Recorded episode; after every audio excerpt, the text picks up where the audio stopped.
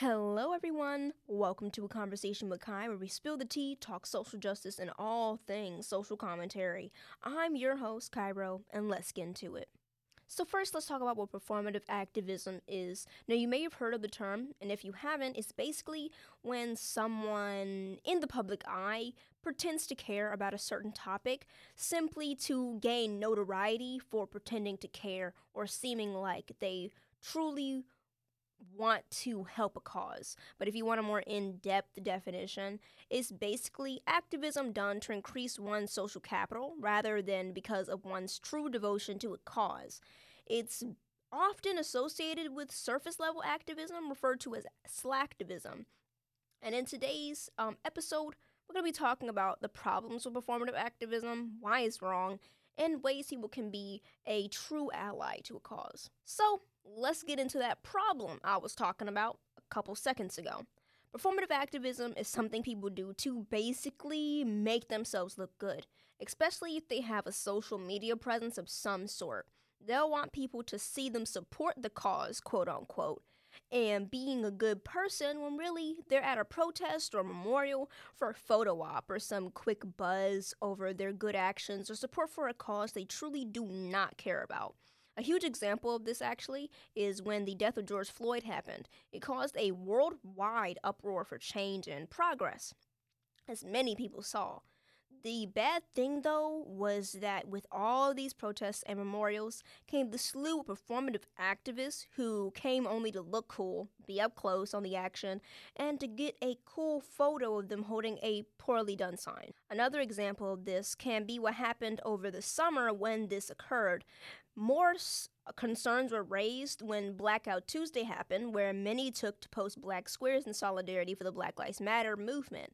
Now, this was not a bad idea at all. People genuinely wanted to do this. However, why this became an issue was that many people didn't like this because many people flooded social media with these squares. So, with these squares being posted everywhere, especially on Instagram, where this became a huge problem, was because these squares were pushing out real posts about BLM and the information on what was happening at the time that and people's feeds were just being filled with black squares. So at some point people just did not feel it was in true solidarity for the movement. While researching on this topic actually i came across a soundcloud podcast um, on the subject which i will actually um, link uh, i will find a way to do that. Um, uh, if you want to watch it but a quote that I got from the podcast says, You have this social approval that comes with posting. We conflate likes and views with follows and follows with value. And so, even with people who are of the best intentions, you're trying to play this game, this algorithm of social media, while trying to promote something that is inherently not individualistic. This was a Yale student by the name of Jordi Bertrain Ramirez um, class of 24 from the podcast, I com- I agree completely with this statement because there always seems to be this praise that you're this promise or praise that you're always guaranteed to get when you post act- activist type content on your social media platforms. Adding on to this, though, the sad part of all this is that there is a good chunk of people who post on social media and say they're an ally and are with a specific movement and never leave the comfort of their own home to do actual support. Now, not saying you have to go out and protest or you have to go to every single event to be an ally. Obviously, that's not the case. But some people truly don't do anything, and all they do is post a half hearted post on their Instagram story and say, well, that's my activism for the day. And um, if someone can't leave their home for a protest, they can't even do an informative video to their followers um, on petitions, websites, donation links for the cause they're trying to support or they're supposed to be supporting. It can take 10 minutes to make a short informative video, link everything in your post or bio, and send the content you made off to your followers. Small things like that can make a difference as well because it spreads the word. As I said, you don't have to go out. Just simply spreading the word, making a TikTok, making a short Instagram post, making an Instagram reel, doing a little something on your story that's genuinely informative and not just a half hearted uh, story post is way more than what a lot of than what these people do who are being performative activists and barely doing anything. People just want the approval, the praise, and the comments of how awesome of a person they are for posting a simple black square with text overlaying it. The reason these things are wrong is just because it sends the wrong message, you know?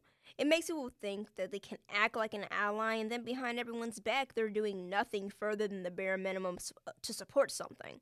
Performative activism also doesn't shed any light on anything, obviously.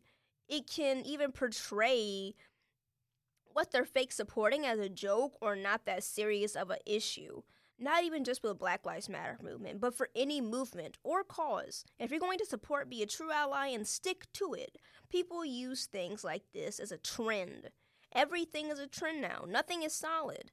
Or just something will be something that people jump on, and then a week later, it's old news. It's treated like every other thing on the internet and passes like any other trend. Then it comes back around when something big happens that's associated with it, and then when the hype dies down, everyone stops talking about it.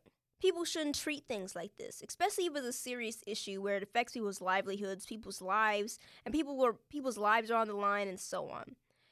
Uh, things like that need to keep the hype and traction they had, and the news shouldn't slow down the reports on it and move on. The news is good for that. If it's not a huge running story, if it's not the biggest thing happening, then they'll go to the next story and they won't really care about it anymore. That treats everything as if it was just a quick passing moment of momentary activism, and we all wait till the next black person is killed, the next Asian American is violently assaulted, the next shooting occurs, or the next huge problem in our country happens. Black Lives Matter is not a trend. Stop Asian hate is not a trend. These things are not trends. Supporting the people who were hurt or traumatized after school shootings.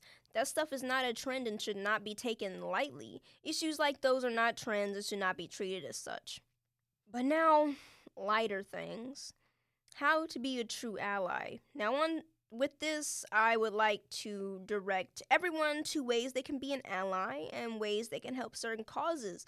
You can do something as simple as what I said earlier an informative video. Go to Google and search for petitions or GoFundMe's for causes you care about. Ask a friend or family member if they can help or take you to the next protest that happens for an event that you truly care about and that you stand for. Share links to important informational websites on your social media. Ask your friends and family if they can also sign those petitions that you're signing for the cause and donate to causes too. And if you can't donate, just sign the petition. You don't always have to donate to causes if you truly do not have the money. Petitions are free and take literally no time at all. Just put your name, number, or whatever you have to do to sign it, and that's all you have to do. Performative activism is just a really bad thing that happens way too much and takes the seriousness out of a lot of issues happening in the world. Like Ukraine currently at war with Russia.